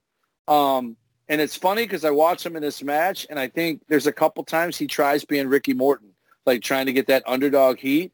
Um, Mhm. But he, the problem is he's twice Ricky Morton's size, and he's bigger than Rick Rude, but not taller, so it doesn't work. And you know, you know how he likes to beg off, like, no, no, don't do that. He was still doing that as a baby face. So, you know, for Mhm. people to say Ric Flair is the greatest of all time, I'll say this: you're wrong, and it's okay. Uh, Bret Hart and Shawn Michaels are two guys who could wrestle heel and were heel, or wrestle babyface and were babyface. It didn't Mhm. matter what role they were; they played it. And Ric Flair as a babyface does not work. Now, I do have a question for you because it had to have been a mistake, and if it wasn't, then where the hell have I been? They said Ric Flair won his first world title from Dusty Rhodes in 1979, and I'm like, bullshit. He wasn't world champion in the 70s. He was world champion like 83, 82, whatever, maybe 80 81. 81. I remember was 81. Harley. Wasn't it Harley that he beat to win the first world title? Or was No. it Dusty? No, it was Dusty. So Dusty and Flair were fighting for the world title before Flair fought Harley. Mm-hmm. Wow. That, that's insane. But it, But wasn't, wasn't 1979. Yeah, it wasn't. It wasn't 79. He might have been fighting for that be- in the 70s. He was the U.S. champion in the 70s. He was, you know, all that other. And that's Territorial. Post, post plane crash. Mm-hmm. Plane crash 74, something like 70, 73 or 74. I was like going to say 73, but that's the year I was born. But I was Mhm. thinking it was the year after I was born. But yeah, I'm like, he didn't win a world title in 1979. They were all in the 80s. Yeah, it was. It was all the 80s. But you know, man, 81. Who who said it? Jesse Ventura or Tony Schiavone? Tony said it. And Oh, like, you know why? Right. He was dressed as Jesse, and then you know that that uh that plastic thing he was covered the rubber head. It was covering his brain cells, so he did not know what he was talking about. But anyway, neither here nor Right. there. Now the funny thing about this match, TW, there was two referees here. So I get you was trying to talk about that situation, and here's the situation. Terry Taylor, I don't know why he was here. He had no stake in the claim, but you know, you you always love Terry Taylor, so you know I know you popped your chair. He did that Terry- throwback Madison Square Garden referee outfit too, eh? yeah, he did that. But there was two referees. Terry Taylor was the enforcer on the outside, and of course it was Randy Pee Wee Anderson on the inside. TW and Terry Taylor was a little bit biased, I, I guess you would say. He wanted he, he wanted one Rick to really win, and that was Ric Flair. He wanted Ric Flair to become the heavyweight champion again. So, and it played its role at the end where Ric Flair was going to do his cheating. You know, the good guy is cheating with brass knuckles in his in his trunks. It's not a good look. You know, like you said, he he doesn't know how to wrestle as a babyface. He wrest, he knows how to wrestle as a heel. So he uses the the brass knucks. He hits Rick Rude. We think he's going to be a champion for maybe the 11th time. I forget the number. It was in the- 11. They said 10 during out the it was going to be the 11th time heavyweight champion, but Randy Pee Wee Anderson, who was hit outside, who was brought outside for some strange, this is now old 80s booking, which I had no problem with. Somehow, some way, he got to look like this. Reflection. He, he was on the apron like this. He looked, and then he saw what Ric Flair did. Terry Taylor didn't see shit, but Terry Taylor was about to pin him down. and Terry Taylor, at one point in the match, I think it was Flair, was holding the ropes, and Terry Hmm. pushed his hands, and then he got rolled into the sunset flip. I think it Mhm. was Flair that he did that too. So to show his unbiased, right? Like, I might want Well- Flair to win, but I'm to call it down the middle. Yeah, well, that's what he was trying to say. So, TW, I, I think the referee play out here was excellent in the professor's humble opinion. Yeah, and of course, you you was already going gaga over Terry Taylor. So, you know, don't you wish it, it was the he had the Red Rooster referee suit on or whatever? I, I, I choose to forget the Red Rooster year. That ruined his career. I know, we know that. He's never going to be in the Hall of Fame. He's never going to be. Well, he might never. one- well, he's gonna be in the Hall of Fame. No, no, no. He's he's of the damn Red Rooster. he's gonna be in the Hall of Fame. It might not be WWE, but he's in the Pro Wrestling Illustrated Hall of Fame, the Aftermath Hall of Fame. He's probably in the Impact Hall of Fame from because they made a Legends figure of him. Um, that's Okay. the only other figure he's got. Looks nothing like him. Um, but uh, but he he uh, I like this look here. I didn't get why he was there. And '93. This is a month before I started training to wrestle, so I don't know why. What I know when I was a kid, I didn't buy pay per views. Like I know that much, but Mhm. you know, you'd still get to see the results on Saturday night and then whenever Nitro started or whatever. But uh um but this match for me as I'm watching it, very similar to how I felt with Steamboat versus Savage or Steamboat versus uh Orndorff was like, wow, this is like This isn't even a dream match because they were both baby faces when when they were there at the same time. Orndorff was Hogan's best friend, and then turned heel on him, and at the Mhm. same time, well, I was eighty They fought no, but they fought each other in WWF in the same contrast. You know, Orndorff was a heel and Steamboat was the Right, but I don't babyface. remember it, and it would have been like primetime wrestling. They didn't have a, Huh. uh, a run, you know. They didn't have a feud, if you will. Okay, I, Because I his give you that. feuds, his feuds were with Jake the Snake. They were with Macho Man. They were with uh, one other one. Because both of those Moroc- guys put him in the Muraco. hospital. Don Muraco hanging him. I think Hercules. He had a few with Yeah. Hercules, or um, Mhm. so. But he just never had a program with with with with Orndorff. And uh, but they were both two of my favorite dudes there, man. I mean, Paul Orndorff was He-Man. I say a million times that dude looked like the action figure of He-Man was in a wrestling ring, and so Mhm. um, to watch that. But now Rick Rude versus Flair, what I'm thinking is, I, I don't, I don't remember Flair or Rude ever being a babyface in WWE, but I think Never. he was for a minute in WCW, um, but not long. No. wasn't he before he became Rick Rude and Manny Fernandez became the R and R Express No, Rick Rude has been well. career heel? He's been a career heel, but I'll give you this: maybe in Mid South, in the Tennessee area, I'll I'll say I don't know Rick Rude's uh, pedigree of being a heel or face there. Maybe there's that. But the big part. two, he was heel the whole time and world class. Yes. Oh, so he's the Steamboat of heels. Mm-hmm. Steamboat was always a babyface. So watching him versus Flair, Flair, there's an old wrestling Apter Mag uh, article, the night the fans booed everybody. And you know what the match was? The fact Bill Apter, I, Rick Ray, I want you to play this for Bill Apter because I hope Bill Apter had a hand in this article. Maybe he didn't, but he at least printed it. Um, it said the night the fans booed everybody, and it was either Madison Square Garden or Boston Garden, what one of them, you know, mainstays of the WWE circuit. It Mhm. was the Iron Sheik and Nikolai Volkov versus the Dream Team.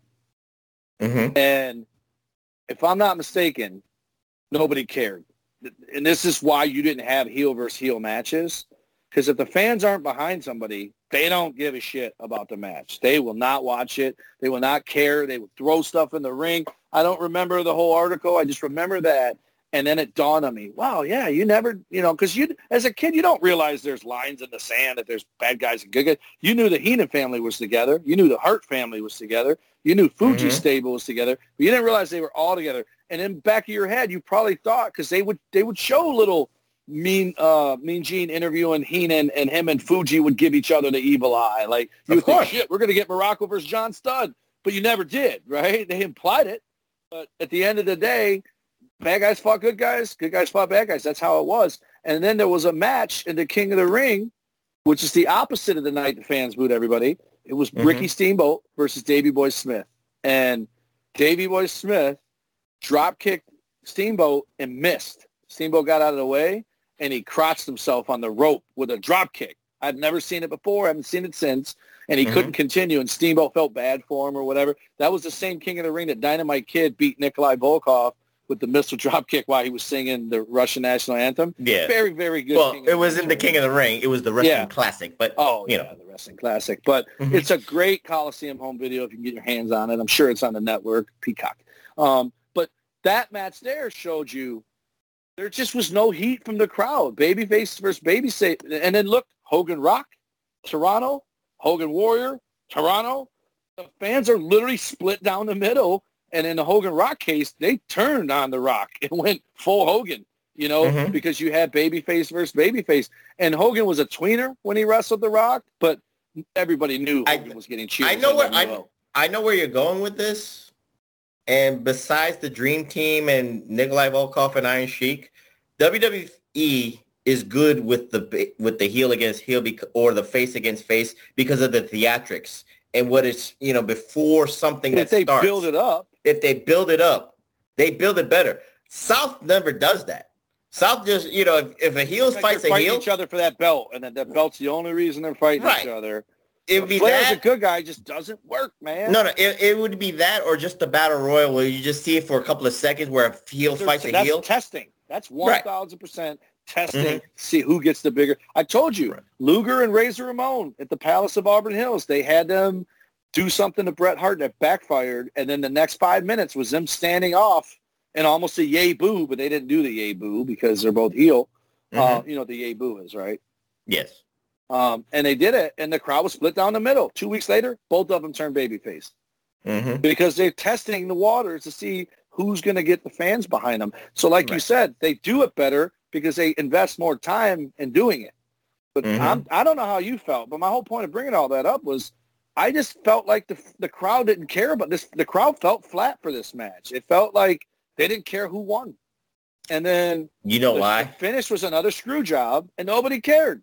I think I think there was a I think the placement of this match because this was before the main event, which was a non-title match, which made no sense. This Right. is for the heavyweight championship, and in the the cardinal rule in my my opinion is the heavyweight championship should end any match. You have a WCW any pay-per-view. You have the WCW International Heavyweight Championship. This should end your pay-per-view. This should end your, you know, your main event. You know what's funny about that? what? is you're going to call it a world title? An international title. Like, well, which one is it? International sounds like the intercontinental title of Europe. Is what it sounds like. You and know they that- said it over and over again. On a tour of Europe, and that belt's going to be on it. Like that's where it gets defended is on that side of the world. So therefore, it's not a world title. And then they say, Mhm. but Vader's going to be there with the WCW world title. It's just like God. You, it's a struggle. They They should have just- merged but they're the trying- belts. And, They're trying to save face, and you know they did merge it in '94, but we don't have to get into that. But before we get to the main event reflection, I just want to say one thing. In my opinion, that Rick Rude doesn't get a lot of credit. In my opinion, TW. I know I'm not talking about this match. I'm just talking about Rick Rude's contribution to WCW. WCW was in the shitter. Yeah. In, in, in many ways, even visually. I'm not talking about management, but it was in the shitter. And when Rick Rude came in 91, Naughty One, whatever you want to call it, he saved WCW because he, he gave, he, he injected something because Sting Star needed power. to, he, well, not only star power, but Sting needed an antagonist. Luger was leaving. There was no, and Flair wasn't there. There was nobody, and Vader wasn't the Vader that we know by 93. So you needed some, like you said, I like that word, star power. Rick Rude saved WCW from from the total abysmal. That's that's just the way I look at it. I don't think Rick Rick Rude gets enough credit for what he did from 91 to think- and I'm- 94. And I'm sticking to it. JB, if you listen to this in Purgatory, Rick Rude is in the conversation for one of the best to never be world heavyweight champion, if not the best, because he was never world champion. but he, he just had he, he just belt- fought. So that belt's because Ric Flair brought it back. That's But why it- he had that. it-. It, it was NWA. I'm just saying it was NWA heavyweight champion. yeah, and then they went to WWE, and then they made a new WCW belt, and the NWA belt was dead. You really He's never world champion. You- He's a Intercontinental champion, one Wait a all minute, he- time. world class heavyweight champion. He and was. world title. How you? You, Not a world you, title. you're too picky. You're too picky. There are three world titles. Okay. WWF, Mhm. NWA, AWA. Those were the world titles. That's it. Mm. You're going to say world class is world title? Then so was UWF. It was. No, Yes, it was. It was. No, it was not. It's my favorite promotion of all time. Don't disrespect Dr. they didn't But hey, merge that belt with the WCW. They just let it go. uh, I They see. merged it with the Western States Heritage title. Well, you know what, TW, he reflectionites. He has his axis to grind, but you know there were world heavyweight champions. We all recognize certain world heavyweight champions, but I just want to give props where props are due for ravishing. I got a question for you. Shoot, ECW was it a world title? of course.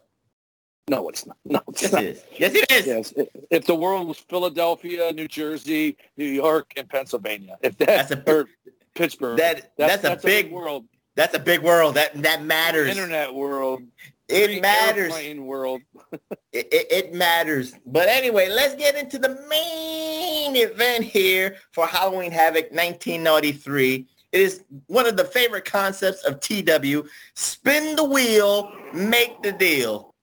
Big Van Vader is the WCW Heavyweight Champion, but he's not defending the title because it's a non-sanctioned match. Being represented by Harley Race, the manager of champions, one of the most underrated managers because all he kept managing was heavyweight champions. Going up against Stiff DDT. going up against Cactus Jack. So, you know, again, we don't have to go into the, the, the stuff where the, you know, the European tour, the ear is cut off and all that stuff.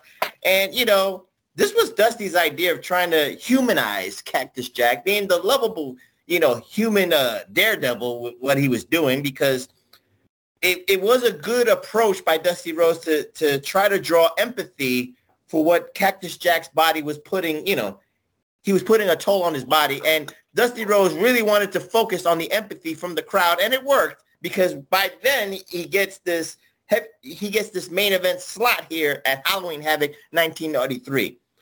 Again, I wish that they would rig the the the spin the wheel, make the deal a little bit better. They two years in a row. The first one was a coal miner's glove match, and the, the people in Philadelphia hated that concept.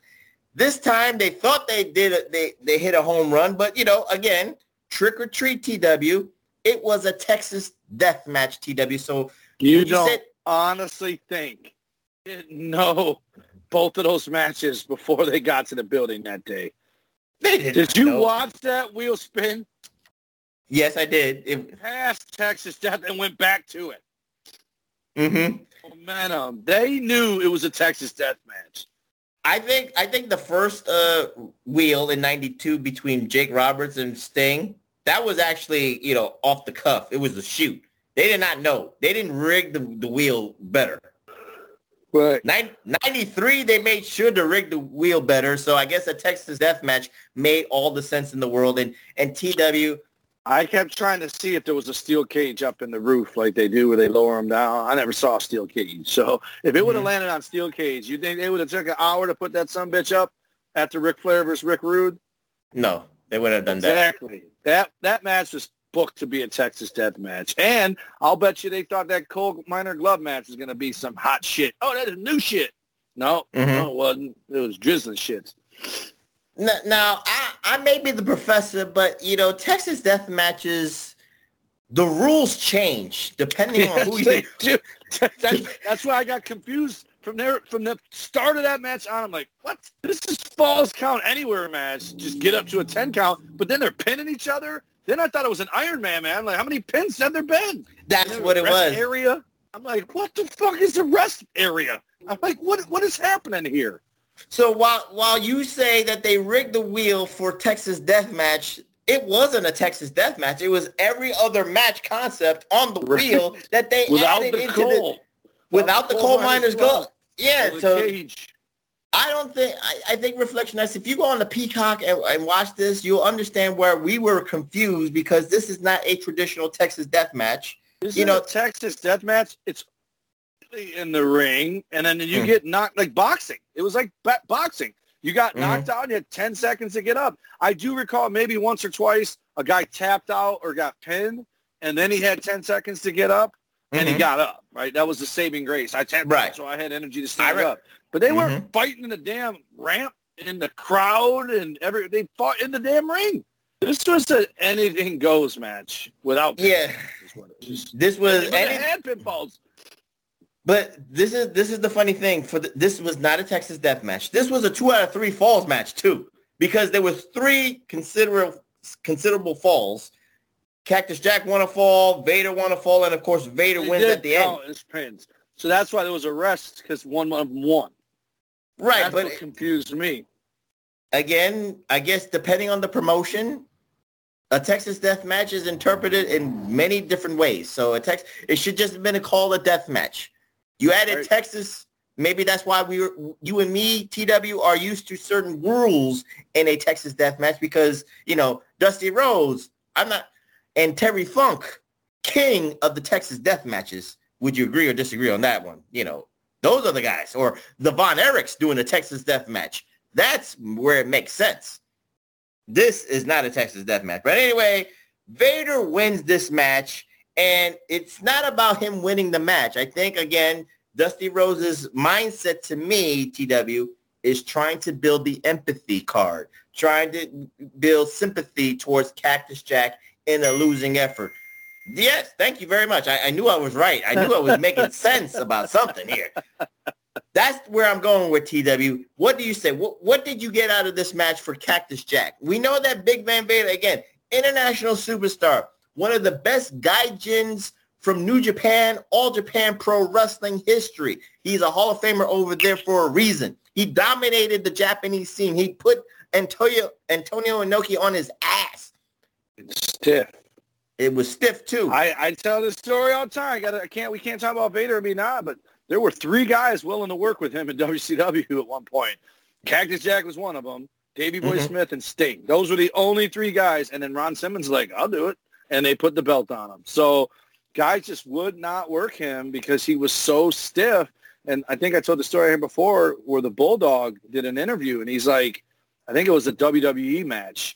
He kept, Leon, ease up, ease up, ease up. And, and Leon didn't ease up. And Bulldogs just forearmed the shit out of him and jumped on his ribs like Finn Balor's move, but like shoot, jumped on his Mhm. ribs. And everyone says Vader was a sweetheart of a human being. Like he wouldn't like hurt a fly, but he could. Right. Like almost Frankensteinish. I think I told you this when I was at that Great American Bash. Him and Haku were in the damn end of the aisle in a lockup, collar and elbow tie up for about half the show. Just sumoing in the corner, and everyone would just look down the hallway, and go, "Yeah, that's just those guys being those guys." But Cactus Jack, here's here's why this is a trick.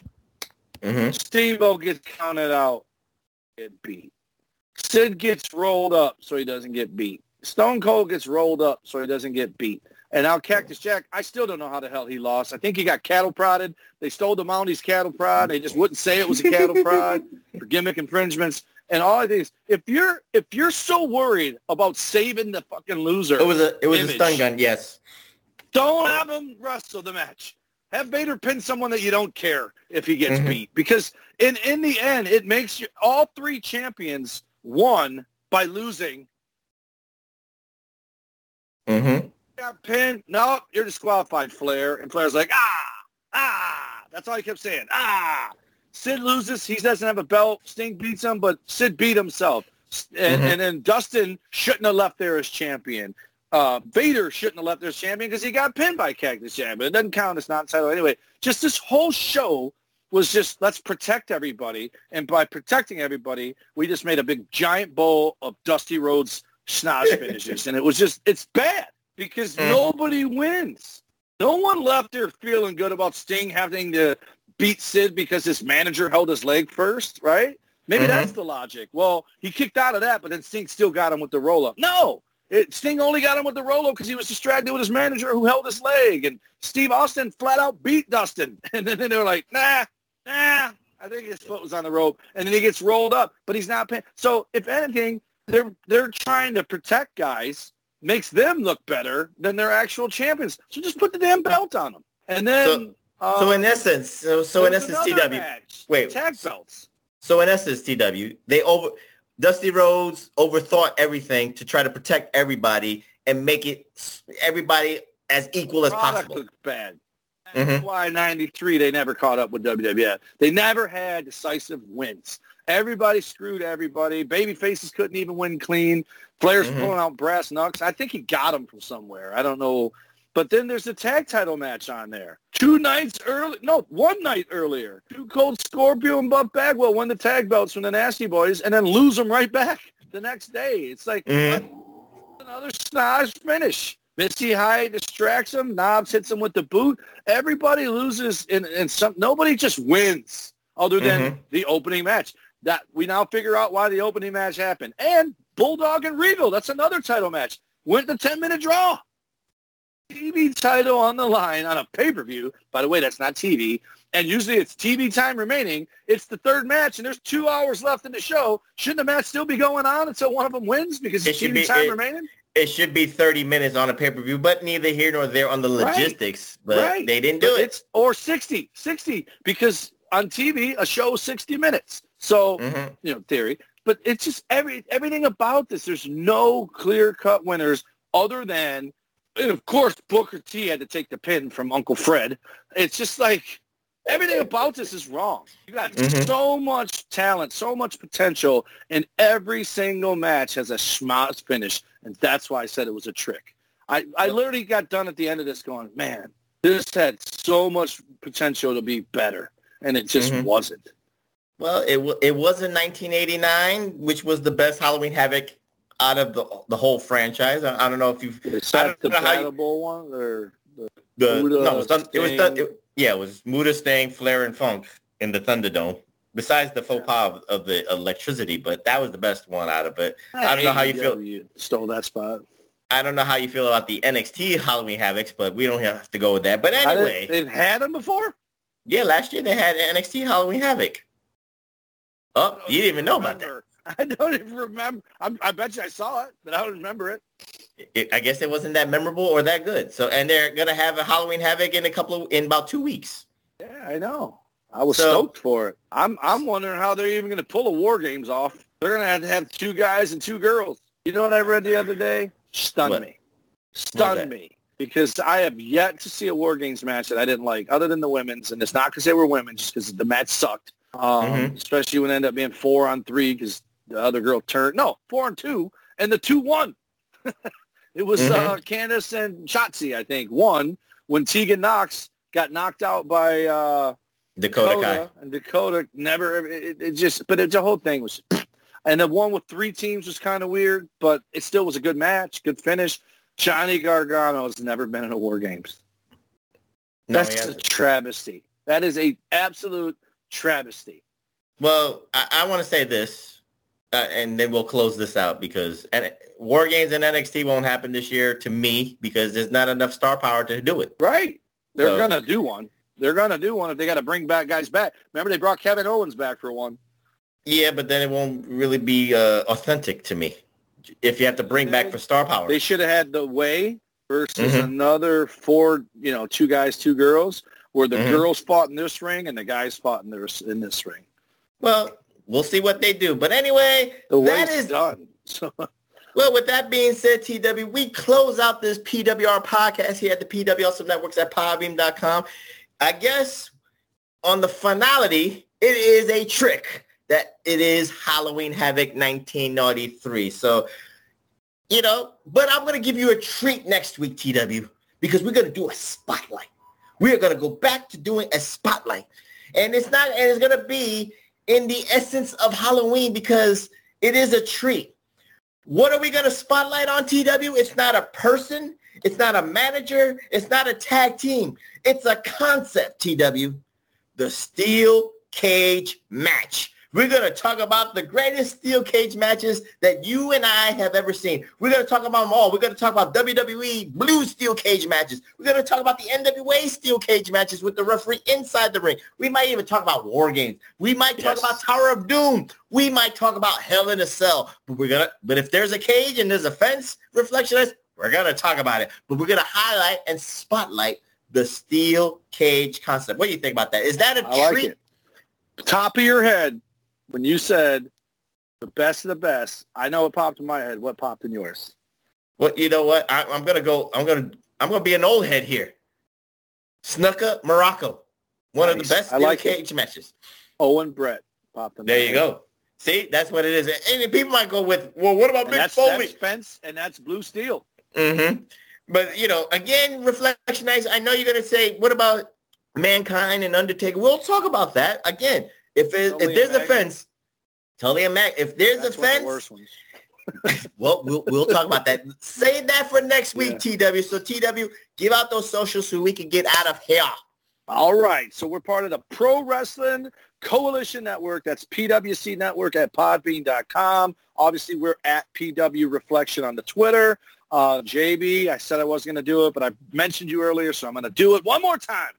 At VP1JB, uh, at Big Ray Hernandez. we Can't do any of this without him. He's already he's already plugging this show while we're recording. He's got comments and likes on a Halloween Havoc post on the fa- Facebook page. Um, He got so giddy. He got giddy Huh? because I, I he got giddy because I picked this. So I guess he, he's very happy that And- it which did. also I never talk about. There is a pro wrestling, the PW Hustle page, and the pro wrestling pot uh, reflection is PW Hustle two, I think, but you change it back to pro wrestling reflection page on Facebook.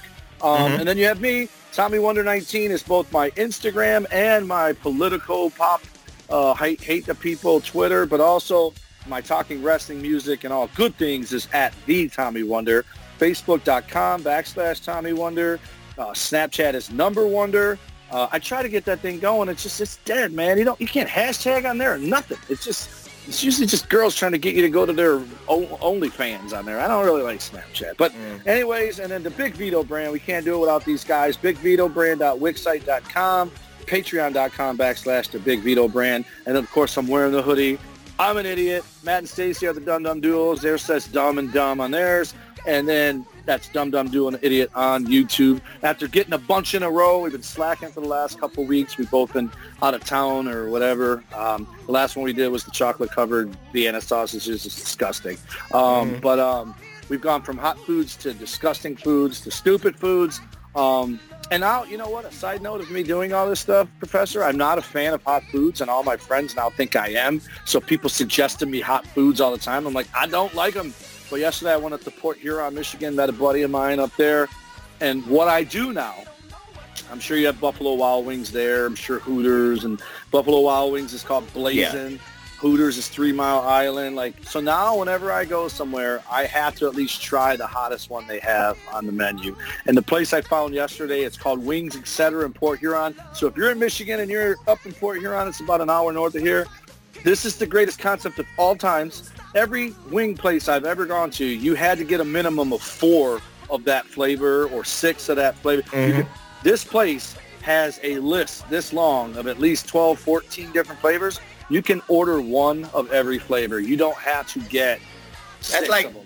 that's a Baskin Robbins of chicken. Yeah.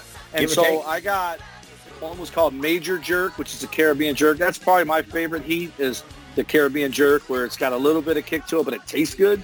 Then the other one was called uh, Hey Jerk BBQ or uh, barbecue. Yeah, that one wasn't as good. It was more of a tangy barbecue than a jerk. And then I got the one that was called Wango. They had Wango. They had a Wango Tango. and they had one called the Wall. Oh boy. The Wall was habanero. Mm-hmm. It was habanero and mango, so they called it Wango. And then the other one was uh, Atomic. I knew Atomic was going to be like Blazing and Three Mile Island, which is hot for the sake of being hot, which Mhm. count me out. All three of them were the same heat, and my buddy got the one that was just habanero, and I got the one that was habanero mango. Mhm. It made me sweat. It's hot as hell, but I enjoyed the taste of it because the mango and the habanero worked well together. My buddy ate just the habanero, which was called the wall. Had to Okay. take his glasses off. His eyes were watering. His whole face was red. His eyes were red. And I'm like, now you see why I got it with the mango in there. Because that's the trick. When you eat something mm-hmm. hot, you got to have something sweet in there too. So it's it's it offsets like it's not just hot. It's also tastes good. So and I was drinking beer. Do, do you get a discount? Do you get a discount on this? Oh, you, I should get a damn. I'm gonna You tell should. hey, I plugged you You're my promoting. podcast. Damn it. There you go. I'm just getting, I'm trying to I'll help you out here. again. It was it was an hour drive, but I would drive there again. Uh, on Mondays it's 99 cent wings, which I th- I still think that's expensive, by the way, a dollar for Mhm. one chicken nugget. But uh, and I get them off the bone because bone chicken is disgusting. So, but those are all our socials. So now you go ahead and do yours. Eh, wheeling and dealing. So if you get if you get some uh, free chicken for the professor, let it come out my way. But also I want that money. But anyway, neither here nor there. you can find me on the Twitter at PWSOPROF. That's PWSOPROF. Of course, we are on the PWSO networks on the YouTubes. Follow my brothers in arms, 8-Track Dastardly. That's his Twitter, 8-Track Brown, the king of the reactions. Cobra Kai is coming, Walking Dead, and all that stuff. And of course, the man with the documents, the man who knows that this world is coming to an end, Billy Ray Valentine at Obi When You Know Me. And of course, next week we're going to do the Spotlight, a special Halloween type of edition of Spotlight with the steel cage match concept. For that, I can't wait till next week. I'm the professor. That's Mr. Idiot of the Dum Dum Duo and an idiot. TW saying good night, and we will see you next time here on the PWSO Networks at podbean.com. Say good night, TW. Hoorah! Hoorah.